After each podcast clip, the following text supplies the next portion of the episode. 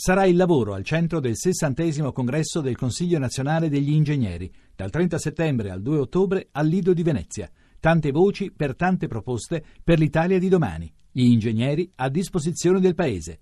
Tuttoingegnere.it La radio ne parla. È una storia positiva da raccontare. Sono una donna single e in 17 anni ho avuto già 16 figli, cioè 16 persone che ho accompagnato dentro la vita. Nessuna di loro mi chiama mamma.